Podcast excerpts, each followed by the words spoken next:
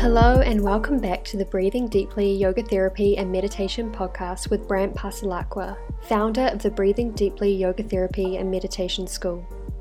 In this podcast, we answer our students' questions and share information about yoga therapy and meditation with the intention of creating a new paradigm in wellness. Thank you so much for being here. Now let's dive into the show.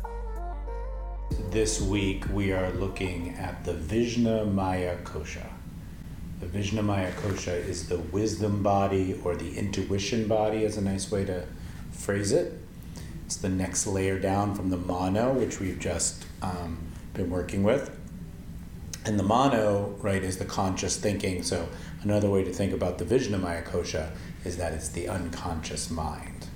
Um, now, the unconscious mind is an incredibly uh, part of our overall balance because really um, all the unconscious thoughts um, and knots in our life affect uh, our conscious mind and how we act. So until we balance the unconscious mind, um, we're going to have issues in our lives, even if we've kind of worked on the conscious mind and um, uh, gotten to the roots of things in terms of, of uh, intellectual or psychological knowledge. Uh, we might still have some stuff in the unconscious mind that needs to be looked at when we balance this kosha, we're removing another barrier um, so that we can really see the truth of who we are. And you know, uh, the word for truth in Sanskrit is satya. It's it's it's an interesting word because it really means you know the truth as in the eternal, unchanging truth. So there are many relative truths, but as we start to balance, deeply balance this kosha, um, we're able to receive information that is more uh, of a permanent nature in terms of truth. The other way to look at it is that this kosha is um, the place where sort of the conscious mind and the unconscious mind uh, fuse. That's sort of what feels to us like the spiritual, right, and the sort of uh, regular world. So as we get into this kosha and we get this kosha balanced, um, what starts to happen, even though they're never really truly separate, is we start to feel like um, one possibility, anyway, would be that we feel like our spiritual life, right, and our uh, intellectual life and our mundane life, you might put it, right, become one. So that would be a sign that this kosha is balanced. So as you can see, that would be highly appealing if you are a seeker.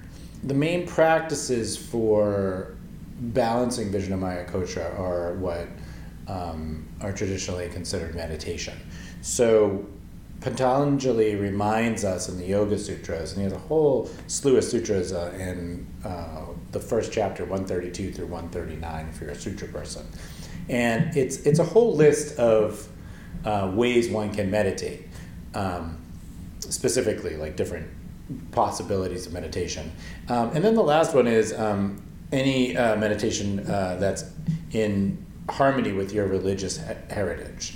So I just want to put that in there because if you have a uh, deep, strong meditation practice that you feel is really benefiting you, then that is always good to do. And you can replace this whole lesson with sort of digging deeper in that, and I would say that would probably work for you. But if you're kind of going along with the course, um, what we're going to work with uh, this week is is a few different meditations. So I thought it'd be good just to talk for just one minute on what meditation actually is. And uh, in the Yoga Sutras, um, there's an equation, dharana dhyana, um, leading into samadhi.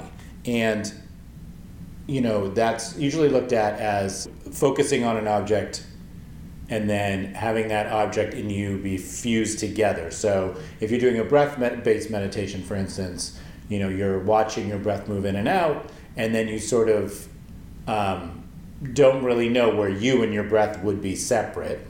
And then the third stage of that is sort of that all rolling together. So, like, really, the whole essence of the process is clear to you. So, you're watching your breath, but now you've sort of what would feel like gone beyond that, even though you're still watching your breath, right? You are sort of one with the whole experience, and deeper insights, and this is where the Vijnamaya Kosha comes through, can come up.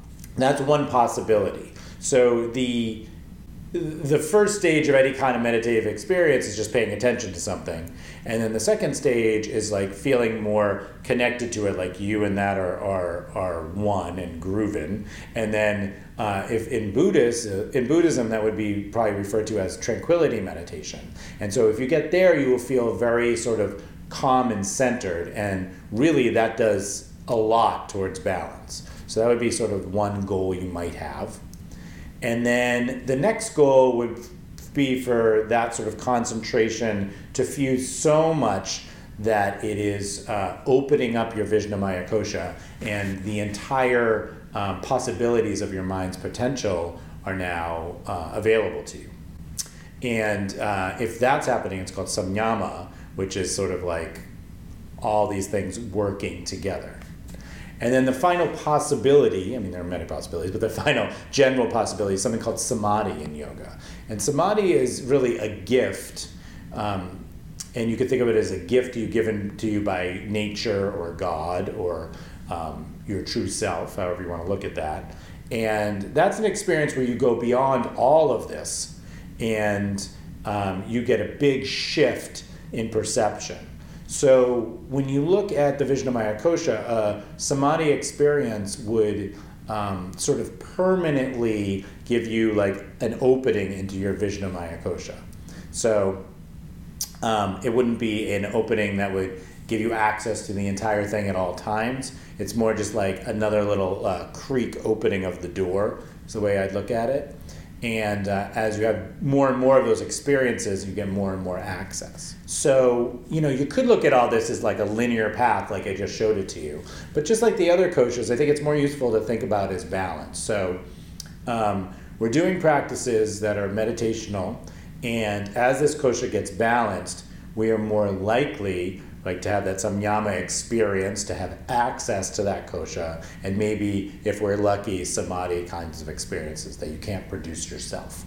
Um, they just come to you. So that's just a little sort of inspiration of like why one might want to meditate and why one might want to um, be balancing this kosha.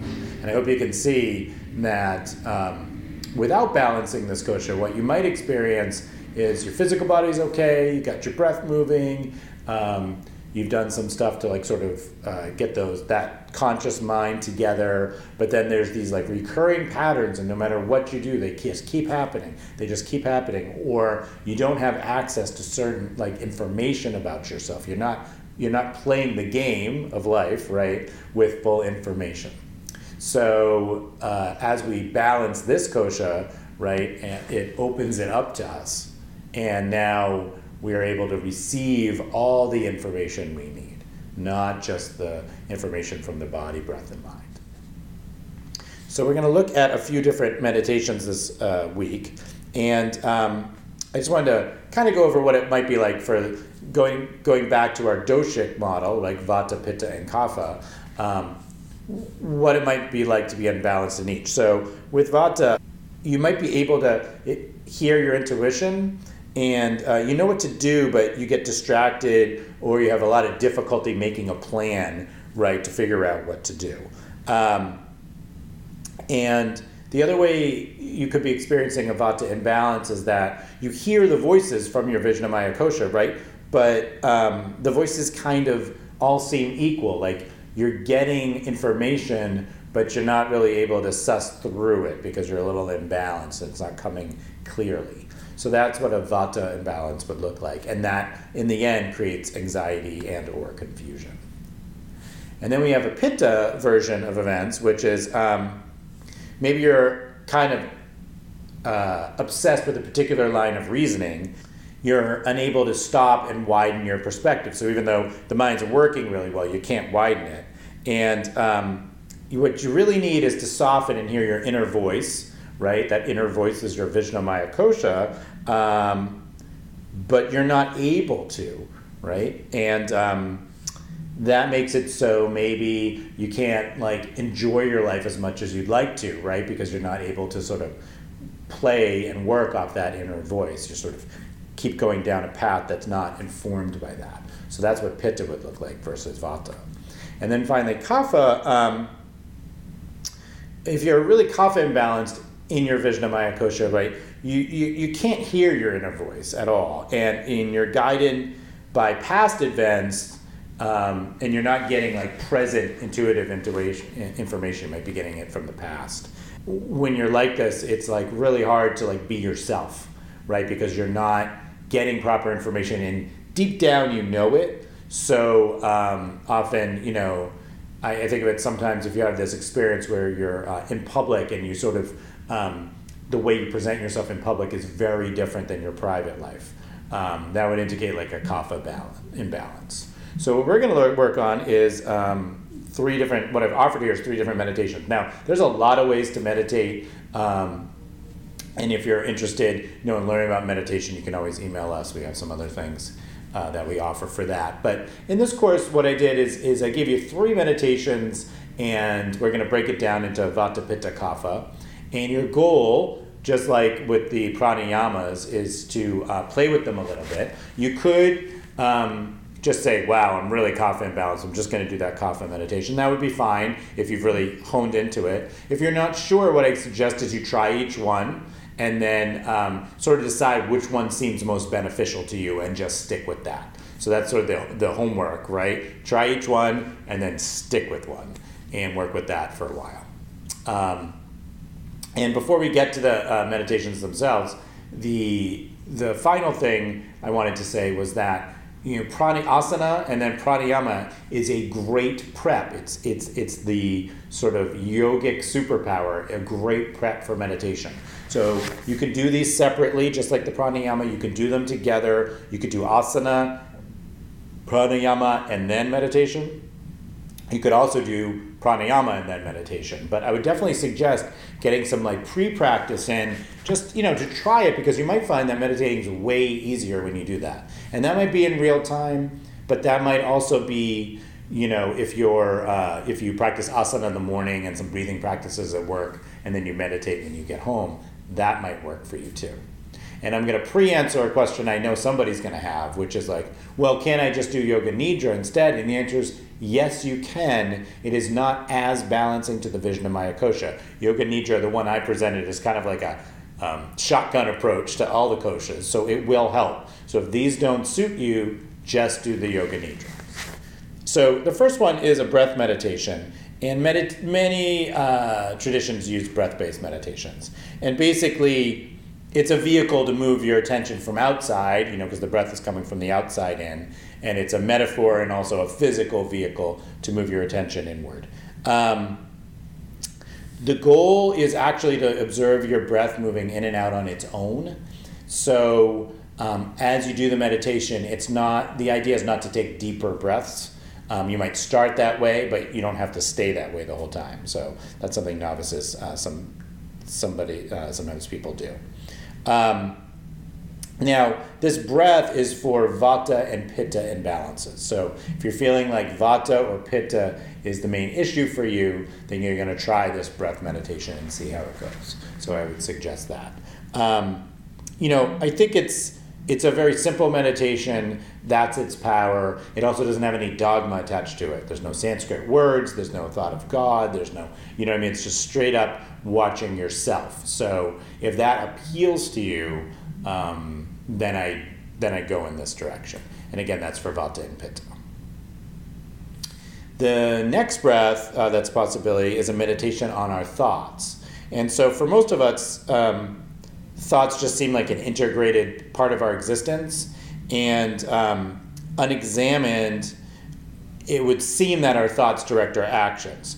But really, um, if we sit and observe our thoughts, we start to notice how random and how many of them there really are. And, and we're actually just sort of picking and choosing the thoughts we use uh, to take action with. So um, if you just leave them alone, you notice your thoughts arising and falling on their own. So um, this meditation, right, has us doing that. So it's different than the breath because we're not following the breath; we're following uh, mental patterns, which is the thoughts. This this meditation is really best for vata imbalances again, the rising and falling of thoughts. So you get used to that without sort of reacting and being distracted to them. Um, it also really helps kapha because um, kapha, even though it seems like everything's stagnated, often there's just like a plethora of thoughts. So this meditation, the watching of the thoughts, is for vata and kapha. So the watching of the breath, right, was for vata and pitta, and this one is for vata and kapha. And then we have um, the final one, which is japa, which is for pitta and kapha. So this is the only one that's um, not quite as good for vata imbalance, which we all have. So sometimes you need to combine things. Um, so just a few words. I mean, I could say a real lot about japa, and um, in the live sessions I will say more. But what uh, what I offered here is 108 Om Namah Shivayas. Now, for those of you who are kind of used to this kind of thing, you're like, that's great. I am Shiva. I am um, that which is always the same and which is the deepest part of all of ourselves. You know, that's kind of what it means. And 108 is a spiritually significant number, and that's why that's there. Now, when you repeat a mantra, you know, you can do it with mala beads. And if you have mala beads and you like the mantra thing, I'm wearing mala beads on my neck, then you can just repeat it as you go. I've recorded a version um, where I'm doing it out loud to help you so you can kind of get used to the idea. This could be done sitting, this could be done walking, right? This could be done lying down. You can do it any way you like. The mantra itself has power, so the mantra itself is reprogramming you, giving you more access to Vijnanamaya Kosha, is one way to look at it. So if that appeals to you, you might really like this. Um, and again, it's good for Pitta and Kapha. Um, I gave you the doshic implications, but if you really feel like one's super appealing and moving you deeper into your Vijnanamaya Kosha, just go with that. Don't be too judgmental or uh, discriminative in that way about, oh, I'm Vata imbalanced, I better do it that, this way. It's just to give you direction. Because there is the possibility, right, that um, you're doing a vata balancing asana practice and maybe a vata and pitta balancing um, pranayama practice, and then you're doing a kapha balancing meditation practice, and that just feels right to you. So, our goal is to balance the koshas and elevate ourselves. And if you feel like that is happening, right, you are doing the right things. Uh, enjoy. Um, balancing your Vijnanamaya Kosha. Om Shanti, Om Peace.